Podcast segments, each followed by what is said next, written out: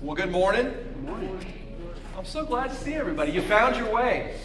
I keep thinking there's going to be lost people, but I put big, I put signs up with red tape all around them at Williams, so hopefully people would find their way over here. So good to see you all on New Year's Eve, especially. I didn't. I thought I might be preaching to three of you, but look, you're all here. Big happy family. I love it. Um, if you got your Bibles, go ahead and open up to Revelation 19. Revelation chapter 19. Um, Revelation being at the very end of the Bible, the last book in the Bible. This is almost the last chapter in the Bible that we're going to cover, cover today. Um, just so thankful that you're all here. Um, we're going to be wrapping up our series that we'll talk about here in a second today. Um, next week, if you hadn't heard yet, we're going to be doing a series on prayer. And I can't wait to do that series. I can't wait to um, see what God's going to do through that series. So we're really pumped. Um, all right, so can, can I say Happy New Year? Can you say that today? Happy New Year. I'm going to say it anyway. Happy New Year. Like, I know we're like 12 hours out or whatever, but um, I'm Happy New Year. I'm so glad to see you guys today. And so, um, since we're almost to the new year, I've got a New Year's resolution for everybody in the room. Um, especially if you haven't already done this, it's now on your list of New Year's resolution. Um, how many of you have seen The Princess Bride? Raise your hand. I knew Ethan wouldn't raise his hand. I was like, that's the least shocking thing ever. So, kids, kids right here, right? Harrison, you paying attention? Gavin, are you still a kid? You're like, kind of that between shake. Yup. Young men in the room, right? Hey, look up here. If you haven't seen Princess Bride yet, after the ser- sermon, you were to go talk to your parents and say, Why haven't you shown me Princess Bride yet? Right? Princess Bride, I mean, I, I don't think you can argue. It's one of the greatest movies ever made. Yes. I've met one person that just didn't like it. I, I can understand people not not loving it. No, I don't get it. But like I said, I don't really like that movie, and I was automatically suspicious of that person. If someone says they don't like Princess Bride, be careful, right? Be careful. This is from your your pastor. But anyway, um, Harrison, you haven't seen it, right? Ethan, I know it's not your thing. Be a good dad. Let him watch Princess Bride. Uh, no, it's it is fantasy, so you know, but um, you'll love it. I think you'll think you'll uh, actually love it. It's just one of those things when you watch it, you get it, and you know. For most of us, right? It's just great, and um, I think it comes down to that thing that there's something in all of us that just longs to see evil overcome, right? Longs to see the bad guy get his right? Sometimes we take that too far. We watch movies like Taken. Don't watch Taken. Come on, like that's revenge. That's bad. We like to see the bad guy get justice and the, the person win. And, and I know this is not popular in our culture right now, but there's something also that longs to see the bride or the princess. Princess, what is the princess bride? Princess or the bride or the, some, the person that we love so much who's in danger be saved, right? We love to see that person who can't save themselves be saved. I'm going to argue today that that feeling of longing to see evil, justice come to evil, and that person who can't save themselves be saved is, is just hardwired into us. Right? It's literally who we are. Now, I, I, know I started with Princess Bride, but if you weren't here the last couple weeks, what we've been in is a three week series that we're calling Advent. And if you don't come from a churchy background, Advent just means the arrival or the coming. And it refers to Jesus Christ coming as a baby, as the Savior of the world, being born in a manger in the most humble way possible so that he might come down and rescue us. Right? So we really spent two weeks talking about how Christ came to this earth, right, in the form of, ba- uh, of a baby, and as we saw in Matthew 1, to save us from our sins. Right? That we couldn't save ourselves from our sins, so Jesus came, literally be God born as a man, so that he might rescue us from our sins once he once he was raised up. But maybe even more importantly, that's what we think Jesus did, and he did. That's why Jesus went to the cross and all that. But maybe more importantly, Jesus came to begin to restore to us what was lost all the way back in the Garden of Eden. That's what TJ talked to us about. And what was lost in the Garden of Eden because of our sin, because of our unholiness, was the presence of God. That was the real tragedy of the garden. Sin came into the world, yes, and suffering and pain and death and all those things, but we lost what the, what the really is the theme of this series is Emmanuel. And Emmanuel literally translates as God with us. We lost God with us. And so, really, the whole story of the Bible, and even, even the story of the, salvation that comes through Jesus Christ, is the, is the story of God, one step at a time, restoring his presence among us. God being with us again. Now, what we said the last couple weeks is that God has already done that for those of us who believe, at least in some way, right? Jesus Christ came. He was perfect. He was righteous. He died on the cross. And we have been forgiven for our sins. We've seen sin and death have been conquered. And so now Jesus Christ not only literally came to this earth to be with us, right? But then after he died and was resurrected and ascended back into heaven, he sent us the Holy Spirit. So the Holy Spirit now dwells with us. So God is with us, right? God is with us. Praise God for that. That's what Jesus Christ did. That's maybe the most amazing thing. Now, all that being said, though, even though that's true, is God still really with us right now in the same way that he was with Adam and Eve in the Garden of Eden? Right? Do, do we literally get to talk and converse with and walk with God the way that they got to walk with God? I think the, the obvious answer is, is no, right? Not in that way. We don't literally converse with God a back and forth conversation in the way that they got to have a back and forth. So, although we celebrate at Christmas time, and we should, and praise God that God came, that Jesus is Emmanuel, God with us, even that is a foreshadowing, is a, is a taste, is a reflection of what is promised to come, of what will come. That's why we can't just settle for talking about the first advent, the first coming, the arrival of Jesus Christ at Christmas time. Yes, praise God for it. That, that was last week. But we also have to talk about and rejoice over the fact that there's going to be a second advent.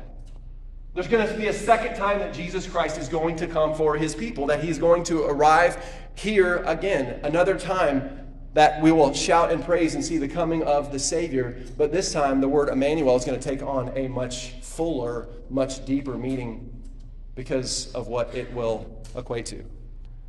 So, if we're going to talk about the day that Jesus Christ is going to come once again, and if you're unfamiliar with the story, he's going to come once again. And when Jesus Christ comes again, he is going to conquer sin and death and Satan and, and pain and suffering and all those things forevermore. We're going to go back to like the way it was in the Garden of Eden, but even better. And Jesus is going to bring the new heaven and the new earth, and it's going to be heaven and a celebration and perfection forever. Yes and yes and amen. So, if, if we're going to talk about that, about what the second advent really means for us who believe, well, it just makes sense to start in the book of Revelation, right? So, we're in the book of Revelation this morning. Like I said, basically the, the third to last chapter of the Bible. So, those of you that love this book, now, listen, we are not going to get into all the what ifs of the book of Revelation today. Right? We'll do that eventually. Eventually, we are going to walk through the book of Revelation. I'm praying about it right now. I'm just I'm preparing for my heart and the arguments and the, the theories and everything else that everybody thinks about the book of Revelation. That day will come, right? That day will come. I've been thinking about it now. But today, what we're not going to get hung up on that. What we're going to do today is just look at that day, the second advent of Christ, and what that's going to mean for us, for those, for those of us who actually love Jesus Christ, who, who worship Jesus Christ as our Savior. So let's look at that together today. We'll be in Revelation 19, verse 6.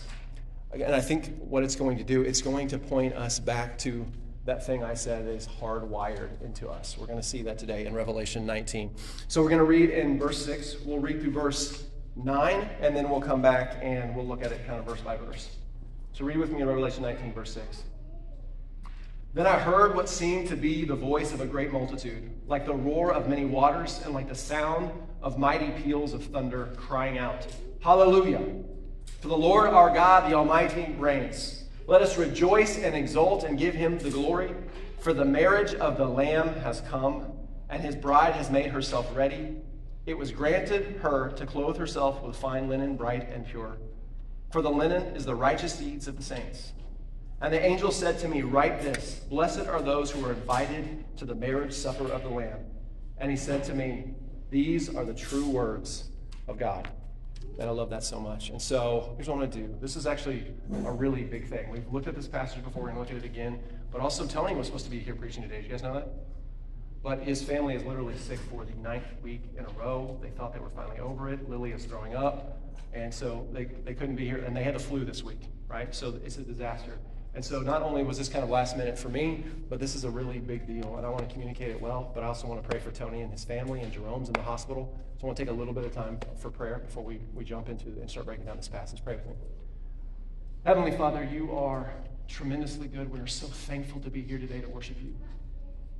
But God, just what I talked about today is a reflection of although you are good and you're amazing and your gifts are good, this life is also really hard because of the fall, because of sin, because of everything that happened. There is sickness and suffering and pain in this world.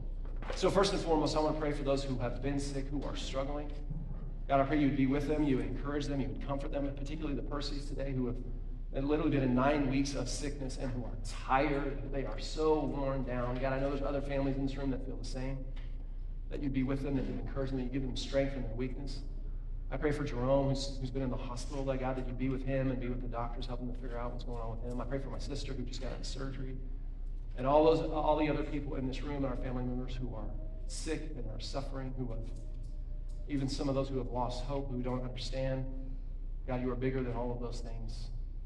And so, God, I pray that you'd be the God of hope, of joy, and of comfort. And as you say in your word, God, help us to be people who are comforted by you so that we might comfort those who need to be comforted. Because it, at some point, God, it'll be, it'll be our turn. It'll be our turn to struggle and need those, your comfort and the comfort of those around us. And so, God, I pray that your word would speak true to us today and give us the encouragement we need and point us to you in your glory. In Jesus' name we pray.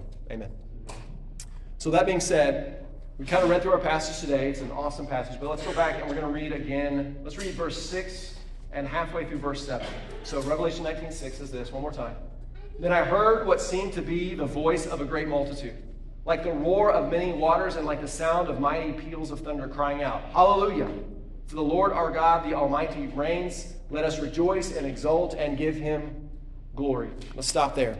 So if you don't if you're not familiar with the book of Revelation, it was written by the apostle John, right? One of the guys that hung out with Jesus, and he got this vision from an angel to write these things, right? He got and he saw these things, and that's where this comes from. And what they're celebrating right now is Jesus Christ has returned. The second advent we talked about, he's arrived. He's conquered Satan, he's conquered death, he's conquered evil, he's conquered pain, he's conquered suffering, and now all of heaven is rejoicing. All of heaven has waited for this moment, and so they're all gathered together and they're rejoicing. And I love how it's described because it says it's like the sound of, of, of rushing, roaring water. Have you ever been like at the ocean when the, the waves break against the rocks?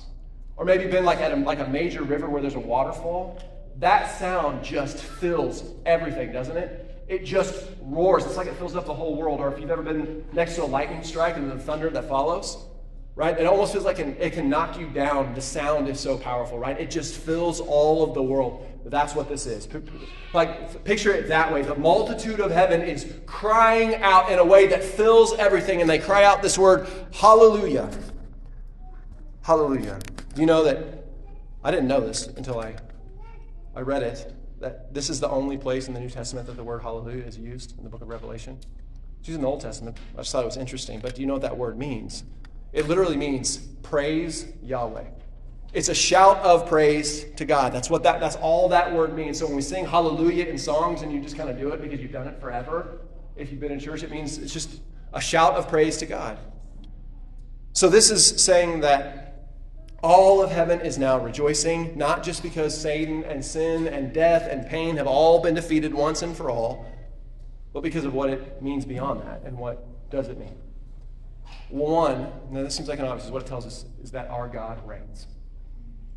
Now, again, for those of us who are Christians who grew up this way, yeah, obviously God reigns, but it's what that actually means. It means that the Almighty has done what He promised He would do. That all the things He said were going to happen have happened. And as we've just kind of talked about in our prayer, look, this life is crazy, isn't it? Man, sometimes things just get hard. Sometimes things we did not expect happen. Sometimes we get a phone call or a diagnosis, and everything we thought our life would be changes. All the control that we felt like we had over our life crumbles to the ground. One phone call, one moment, one bad thing, one bad one diagnosis. I don't want to make a thing of it today, but as many of you know, like my sister just had cancer surgery on Friday. Our family's just going along and everything is normal. One diagnosis comes and then everything is now different for our family. And praise God the surgery went well. Praise God with me that the surgery went well. I'm so excited. But you know, once you get cancer, you just don't know what your future is from that point forward, right? Uh, most of us have been through that in one way or another. Like we think we have control in this life. We think we've got things under control. Even like sometimes it feels like completely out of control, but that moment we feel like we we feel like we have control. Something happens and rips it all away. Praise God that He reigns. That is, He is in control. That we don't depend on ourselves to make it through, that, but we know that our God is in control of everything, so we don't have to fear. That our God will keep every one of His promises. That He'll, he'll all of His predictions and prophecies will come true. Every one of his words will come true and will be true by the end. So many of them have been fulfilled in Christ, but there's so many to come, so we don't have to live in fear. We don't have to give in, give in grief, for our God reigns. That's really what they're celebrating when they're crying out. Like, this just proves everything God ever said. The enemy has been conquered. That's what they're celebrating in Revelation 19. All of the heavens rejoicing and giving glory to God. And here's the thing we're going to do the same thing on that day. For those of us that believe, we'll be right there with all the multitude of heaven crying out to God, praising Him for who He has. But this is a not yet moment for us, right? We're, I don't know if you ever heard me use the phrase already, not yet. This is a not yet. That hasn't happened yet. We're looking forward to it. But in a lot of ways, this has also already happened for us, hasn't it? Like we're already praising God for the things that He has. Jesus Christ has already come. He's already conquered the power of sin and death. When Jesus Christ went to the cross, because he was righteous, meaning he was perfect, meaning he was right, that's why he could go to the cross for all of our sins. That we all fall short to the power of sin, don't we? Like we all have given into sin at some point, but Jesus never did. So he could go to the cross and die as the perfect sacrifice for us, take all of our sin on himself because he was perfect, showing us that sin had no control over him. Now that sin and that evil killed him, but then what happened? He raised from the dead three days later, showing that sin and death had no power over him. And so now he's saying, if you are in me, sin and death have no power over you. Yes, you might give into some sin sometimes, but sin is not who you are. I've given you the strength. The Holy Spirit in you has given you the strength to defeat sin. And death? What is death for you? Because you're not really going to die because you're going to be resurrected in eternity. Death has been conquered. So we celebrate now with all of heaven that this has already happened. But there is still a better promise to come. There is still a better day to come. As if Christ coming once wasn't good enough. He's going to come, come again, and this time it will be even better than the last time for those of us that have repented of our sin and believe in Jesus Christ. But our passage doesn't just tell us that they rejoice and that they gave God glory and that we will do the same. It doesn't, it doesn't just say that and then give us kind of vague reasons. It tells us exactly why we should be celebrating, why, why all of heaven and the multitude are celebrating. Read the second half of verse 7 again. So I'm just going to read verse 7 one more time, but pay attention to the second half of verse 7 in particular.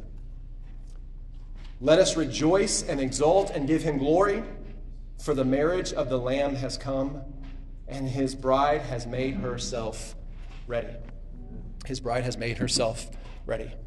So, this is a topic we've looked at before. TJ, I think this is the passage you preached not that long ago, wasn't it? Right? But we want. Yeah. Do what? The first day of this year, right here. You preached this passage the first day of this year. Yeah. Well, the first and last day of the year, you're going to get this passage. I didn't realize that, right? But it's one. I go. I come back to this passage. I come back to Revelation 21 and 22 like all the time because they're just so good. So we've looked at this topic before, but we are the bride of Christ, right? That's how Scripture describes the church, right? We are the bride of Christ. But how often have you really dwelled on that language? That we're his bride? Because what this is saying is when Jesus returns for his second advent, for the second time, our marriage with Christ, it's, here is the Lamb. Jesus is described as the Lamb of God, the sacrifice that atoned for all of our sins, right? Jesus, the Lamb of God. Eh, eh, the second advent will be that he has officially come once and for all. And everything that's happened before then is just a reflection of that moment. But even our marriages are a reflection of this moment when Jesus Christ comes and the marriage is complete. Because I don't, I don't know if you caught on to this, but the language that uses in this passage is almost romantic. Did you notice that? Is it weird to talk about how like a romantic love between God and His church? But this this language here really is almost romantic. Because I know that, that most of us who think about this way, we think about, our, uh, think about God, and that we think about God how He loves us as His children, right? Because He is a father, and He's a good father, and He does love His children, and we should think about it that way. But how often do you think about God like this, like in a romantic type of love? Because I want you to remember, we clearly see in passages like Ephesians 5 Right? Ephesians 5 is one of the most one of the most famous marriage passages in the Bible. If you've never read Ephesians 5 and you're married or want to be married or ever thinking about marriage, it's a great passage to know and really study. But in the, one of the most famous marriage passages in the New Testament, our marriage is described as a reflection of what our relationship with Jesus Christ is. That our marriages were almost meant, always, always meant to reflect our relationship with Jesus. You know how the Bible says that when you get married, you become one with the other person, you become one spirit. That is how the Bible describes our relationship with Jesus Christ that we become one spirit with Him, we become one with Him, and that we have joy and love and even intimacy in that relationship. And when I say intimacy, I mean closeness, as close as any people can become. Uh, intimacy in marriage is meant to be emotional, spiritual, and physical, meaning all of you is as intimate with this person as, as you possibly can be on this planet, planet. That's what our marriages are meant to reflect in our relationship with Jesus Christ. And what we will completely have when the new heaven and the new earth comes will be one with Christ in a reflection that is a bride with her husband. And I know that can sound weird in the wrong context. But it even says that his bride, us, the church, have made ourselves ready for our husband. Have You ever thought about that phrasing? What it means for a, a wife to make herself ready for her husband when they get married? Listen, that is romantic language. That is partner language. But how do we make ourselves ready for Jesus Christ? And how we make ourselves ready for him is by believing in him by having faith in him and letting his righteousness cover us, make us righteous, make us pure for him. To make us pure for him. Because listen, Jesus is, know, this is not surprising to any of you, but Jesus is holy. He is blameless. He is pure. He is righteous. And as happened in the Garden of Eden, we could never be in his presence because, not, not fully forever, because his bride, before we know him, we are sinful. So Jesus came for his bride, didn't he? Listen, this is what we love in all these stories about the, the person who saves the other person who can't save themselves. We could not save ourselves. We were lost to sin. We were lost to death. But Jesus Christ came for his bride. He came to rescue us because we could never rescue ourselves. We couldn't do enough to rescue ourselves, so he came. In the first advent, that's what he accomplished. What we could never do for ourselves forgiveness. No matter what we've done, no matter where we've been, no matter who we think we are, Jesus Christ thought we were worth saving, so he came. And he did that first and foremost for his glory. Listen, it gives God glory to rescue sinners. Right just us to see those who don't deserve rescuing, who have betrayed him, who have lied, who have stole, who have murdered, who committed adultery, who have done all the things. But God come and say, listen, I love you and I will rescue you. Believe in me and you can have my grace and my mercy and my forgiveness. And when people who don't deserve it are saved, they're rescued, they're forgiven, it just displays God's glory to the world. It displays how good he really is and what he's willing to do. And so it's this beautiful display of God's glory. So that's primarily why Jesus came. But secondarily, he did this, and this should blow our minds, simply because he came and redeemed us, simply because he longs to be with us. I'm going to say this a lot during this sermon, but do you see God that way? That he, come, he came because he longs. Listen, when I say us, don't even think, like Paul uses this language, so it's okay. He came because he longs to be with you. Not this general you, but you. And not with a simple love, but the kind of love that a husband has for his brand new bride. When he looks at her and is so in love with her and he so badly wants to be with her and know her in every way. That's what God wants for you. He already knows you in every way. He wants you to know him in every way. That's why I love the phrasing of verse 8 so much. Go back to Revelation 19. Revelation 19 and read verse 8 again. Well, actually, let, no, let's read the second half of verse. Second half of verse 7 again and verse 8. I want to see it again. For the marriage of the Lamb has come, and his bride has made herself ready. It was granted her to clothe herself with fine linen, bright and pure, for the fine linen is the righteous deeds of the saints. So, in that passage, it says that we have made ourselves ready for Christ. Second, verse 7, right? We have made ourselves ready for Christ. And we have, and that we've made ourselves ready by believing in Him, by following Him, by having faith in Him, and letting His righteousness and His goodness transform us. But what I love in this passage is it says it's basically telling us that in the end, even though it says that we made ourselves ready, it wasn't our doing at all. But it was Christ who did the right, the right to be called the bride of Christ. The ability to walk and be righteous enough for Christ was granted to us. it was granted to us. As Ephesians 2 says, you are saved by grace through faith.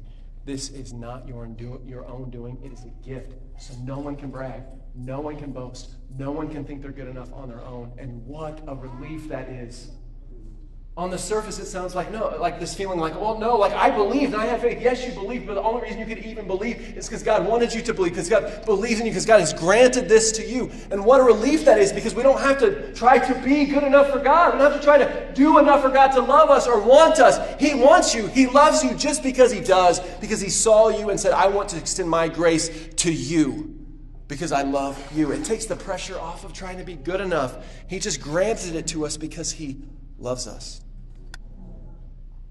And so it says in this passage, the fine linen was the righteous deeds of the saint. But I want you to understand the fine linen is really the righteousness of Christ that covers us. That ugliness of sin has now been covered by the righteousness of Christ, meaning that God's glory can now literally shine through us, can radiate in us. We can take the glory of God that is now in us, the righteousness of Christ that now covers us, into the world, and we can shine the brightness, the light of who He is into a dark world. And so it's now we are capable of doing things that are righteous in God's eyes. If we don't know Jesus Christ, our righteousness in some way is always selfish, is always sinful, is always about us. But once we're in Jesus Christ, we can go out and actually do deeds that bring glory to God because we're covered by his righteousness. And so that linen is the righteous deeds because when we go out and we use the gifts that God gave us and we use it for his glory, and because we're faithful to him, it brings glory to God, it radiates his glory. It displays to the world that we are Christ's, that we are His. And I love that. And then finally, in verse 9, I love how we kind of come to a close in our passage today. Look at verse 9 again. So we have the fact that we are married to Jesus Christ, right? He is our husband and we are his bride, and heaven will be a reflection of this. But look at verse 9, what else it says. And the angel said to me, remember, this is John. An angel is talking to him, giving him this vision. And the angel said to me, Write this Blessed are those who are invited to the marriage supper of the Lamb. And he said to me, These are the true words of God. So, this idea of heaven being like a marriage supper or this like great banquet runs all the way through the Bible right? From, be, from, almost from beginning to end. When it talks about heaven, it talks about it as this like big, great, amazing banquet. Listen, like, what's better? Like, listen, what's better in this world than having the people that you love the most around you gathering together and eating together? And hear me, I'm not talking about on the days when you've worked a 12 hour day and you come home and you're exhausted and you don't want to talk to anybody. No, I'm not talking about, I'm talking about on those days when you are refreshed, when you are rested, on those days when you're just filled with thankfulness and joy, what is better than sitting around with your favorite people in the world and laughing and joking and talking and telling stories and, and sh- listen, sharing good food? What's better than sharing good food with people that you love and sharing your favorite drinks I mean, and just being together? It is the best. Solomon said it was the best in Ecclesiastes. I'm going to back him up on that. Do you know what I do for my birthday now? My birthday, I said, I don't want gifts anymore. I want a gift certificate to Kai. You know what Kai is? It's a sushi place. My family, we love sushi. It might be our favorite. I don't know. Like, I got a lot of favorites. But it's, it's prob- sushi is probably my favorite thing in the world. So now for my birthday, we can't afford really to eat at Kai. Well, almost never. But I'll get a gift certificate from my family. And you know what we'll do? We'll go to Kai and we will feel, fill the whole table with sushi. it is awesome. I look down, like I take pictures and I send it to Brett or somebody else. I'm like, look at this table full of sushi. Sushi makes me happy. Sushi makes me glorify God. right, but we go with the family, and what we do is everybody just starts picking whatever they want. We're all sharing all of the food. Like, oh my gosh, this was amazing. Have you tried this? Have you tried that one yet? No, let me try that one. And we just sit there and we eat and we laugh and we have a good time, and it's one of my favorite days of the year. Is it not? My, my daughter's just like, mm-hmm. Now, how simple is that? Is that is that a complicated thing? There is something about being with people that you love, your, your favorite people in the world, and sharing food together and being together and being excited about it together. It's an amazing thing. Church, are you feeling this yet? Do you feel it yet? Because this, what we're talking about today, are profound theological truths, but it's also meant to just absolutely stir something inside of you. This is an emotional thing, and it's also a very logical, theolo- theological thing. Because here, here's the truth we don't have to lie. I know it's hard for most of us to even begin to imagine what eternity is going to be like with God. Right? It's hard to live in the light of eternity, in the light of heaven every day. But, but what if we imagined it like this? Like what we've been talking about. Like as this amazing banquet where all the people we love most in the world are, are sharing and laughing and eating the best food that we've ever had, the best drinks we've ever had, and just celebrating. And then let me add to that, that picture. Let's go back to where we were. I want you to now think about the most in love that you've ever been in your whole life. For me, that's right now. Right? For me, that's right now. But seriously, that feeling of love. I'm not talking about lust. I'm not talking about obsession with someone, right? When you get obsessed with someone, I'm talking about the most in love that you've ever been, right? How wonderfully consuming it is, right? When you're truly in love with someone. Now, combine that, that feeling of being mo- the most in love you've ever been, with the best meal, with the best people that you've ever had. Put those things together. This is how God is describing heaven. Can you imagine that? Now, I also, I think, I think we get heaven wrong because I've said this before, but we need to be reminded of it. In heaven, you will love everyone more than you've ever loved anyone. Can you wrap your mind around that? In heaven, we are the family of God all nations from everywhere. We're all united in our love for Jesus Christ. Love will be absolutely perfected in heaven. We'll be with our husband, Jesus Christ, fully united with him forever and his family. And so we're going to be at this banquet, at this celebration, at this party, and more in love with everyone around us Jesus Christ, God in particular, but everyone around us. We're going to love them and want to be with them and enjoy them more than we've ever loved or enjoyed anybody at any point in our entire lives. That's heaven not floating on some stupid cloud with a harp, but real bodies, a real city of God, real banquets with the best food, like the food that God intended food to be, not corrupted by anything, with people that we absolutely love, enjoying God and His people and the family forever. This is how God describes eternity. And He's trying to get us to see, to understand, to grasp just how good He is and just what He has waiting for us. Because this shows just how much He loves us and how just, just dearly He longs to be with us. Let me ask you for a second. Is this how you is this how you imagine forever with God? Is this how you picture eternity?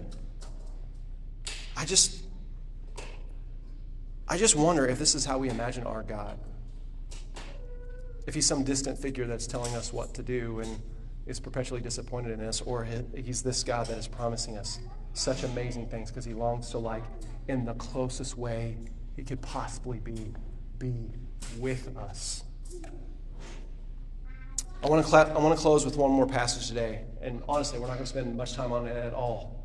I just want this passage to just kind of wash over you. So if you've got your Bibles, go ahead and turn to the book of Isaiah. Isaiah is right in the middle, almost dead center in your Bible, a little past, a little past the middle. We're going to be in Isaiah 62. And for those of you, again, that the Bible may be a little bit newer for, let me kind of explain to you the way the prophets work. Isaiah was a prophet in the Old Testament, and prophets literally spoke the words of God. We don't have prophets like that anymore. Why don't we have prophets like that anymore? Say the, say the, the most common church word possible here. Jesus. Like, Jesus is the prophet. He actually speaks the words of God because he is God, right? Jesus spoke and God spoke. But the prophets spoke on behalf of God. Right? So this guy Isaiah wrote this book of prophecy about 700, almost 700 years before Jesus Christ was born. And so the prophets would often do this kind of weird thing if you're unfamiliar with it. They would, they would predict what was going to happen in the near future, but often, not always, but often that near future prediction was also pointing to a end prediction. So let me give you an example. It's going to be in our passage today. When the Bible, when the Old Testament, the prophets talk about the city of Zion, often they are talking about Jerusalem in Israel, right? And, and, in Jerusalem, remember, the temple was there. So God's presence was in the temple. Not really with them the way He's with us now, but in, in that way, God was, God's presence was in the temple. So God was with them in the city of Zion. You can also say the city of Jerusalem. So it meant right then. And so Zion, when he says, I'm going to restore Zion, uh, eventually Israel ended up in exile in Babylon. Like they, they got captured. And God was promising, hey, I'm going to bring you back to the city of Zion, to the city of Jerusalem. So it meant near future. But it also pointed to a greater future because when the Bible talks about Zion, what it's really talking about, what it's really pointing to, what it's, the real fulfillment is the city we're going to live in with God. Revelation tells us that God is going to literally, a city from heaven is going to come down, new heaven and new earth, and we're going to dwell with God in his city forever. So Zion really represents being with God in his presence. So Zion can mean the actual city, but Zion can also mean the people.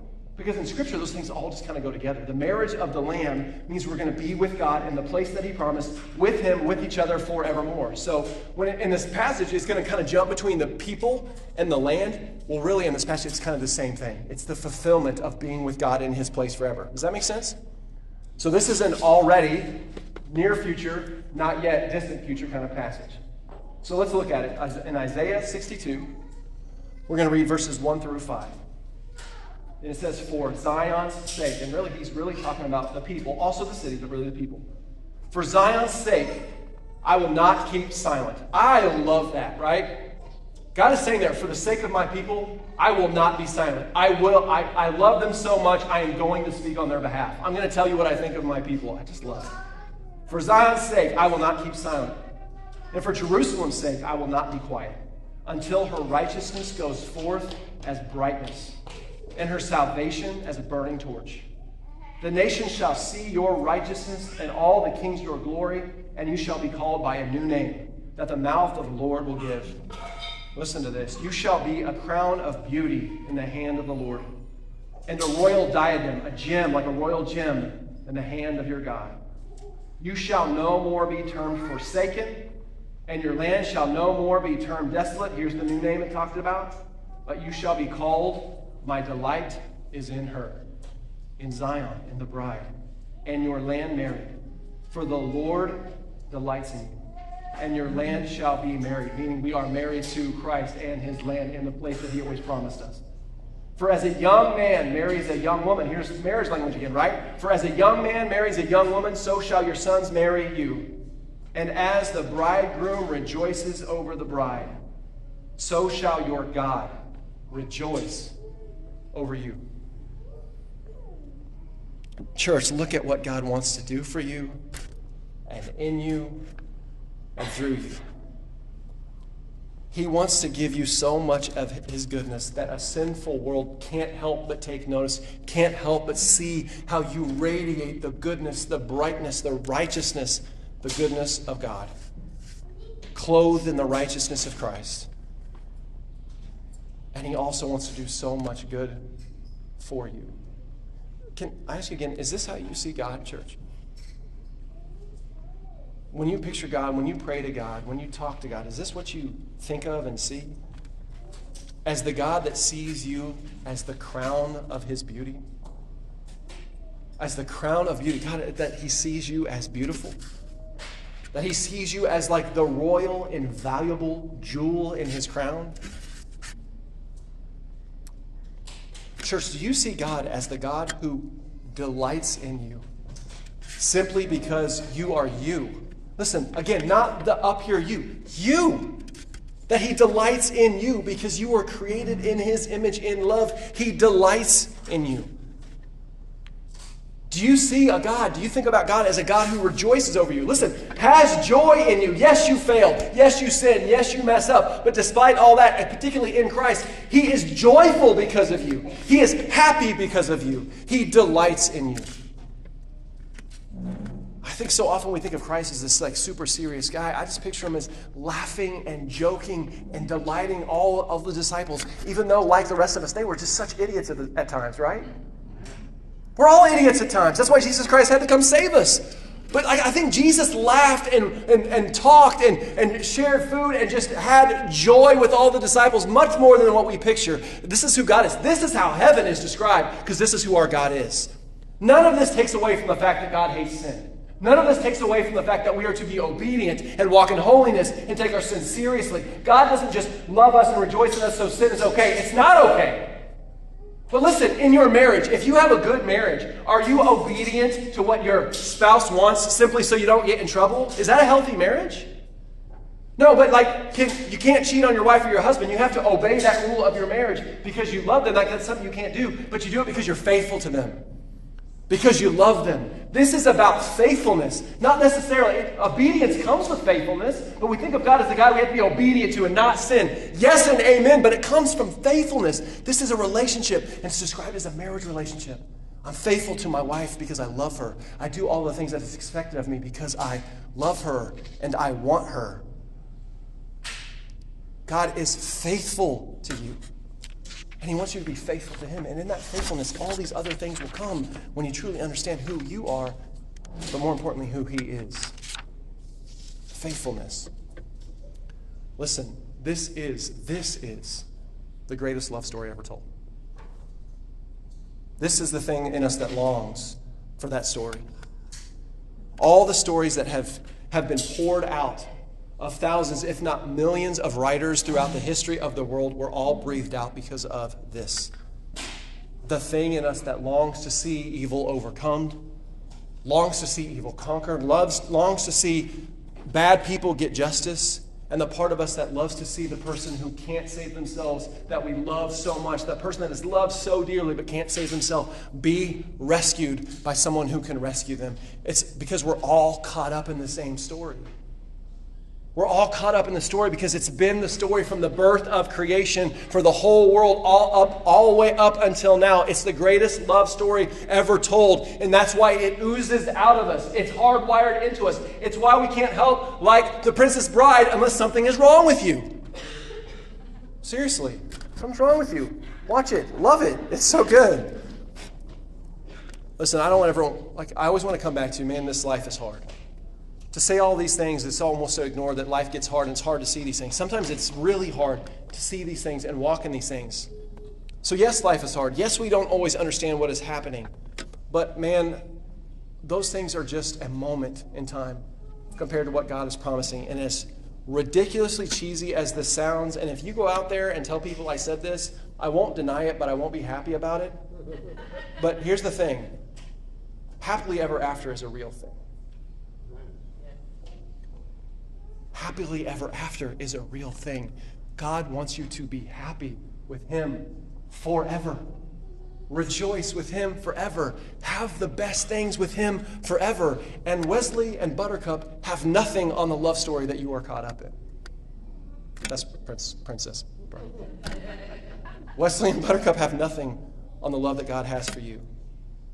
So, church, at the end of this Christmas season, going into the new year, this is the hope and the joy that we live in, that the second advent of Christ will come. And it means everything for those of us who believe. For those of us who don't believe, that second advent of Christ is going to be a terrifying day. That is going to be the day when a time of grace and mercy and patience and long suffering from God are over, where He will separate those who love Him for those who, listen, chose not to love Him, and He'll separate them forever on that day. That is a terrifying day for those who don't believe. But for those of us who, who do believe, it will be the greatest day and into the greatest eternity that we could even possibly imagine. It's going to be a party. It's going to be a banquet, right? A banquet is a party. It's going to be a party. It's going to be the, the full consummation of our marriage to Jesus Christ. It's going to be beautiful because we're going to be with Christ forever. And He is going, you are going to be His, and He is going to be yours. Because Christ has already accomplished and will accomplish everything that His bride needs. Let us live for that day, church. Let's pray.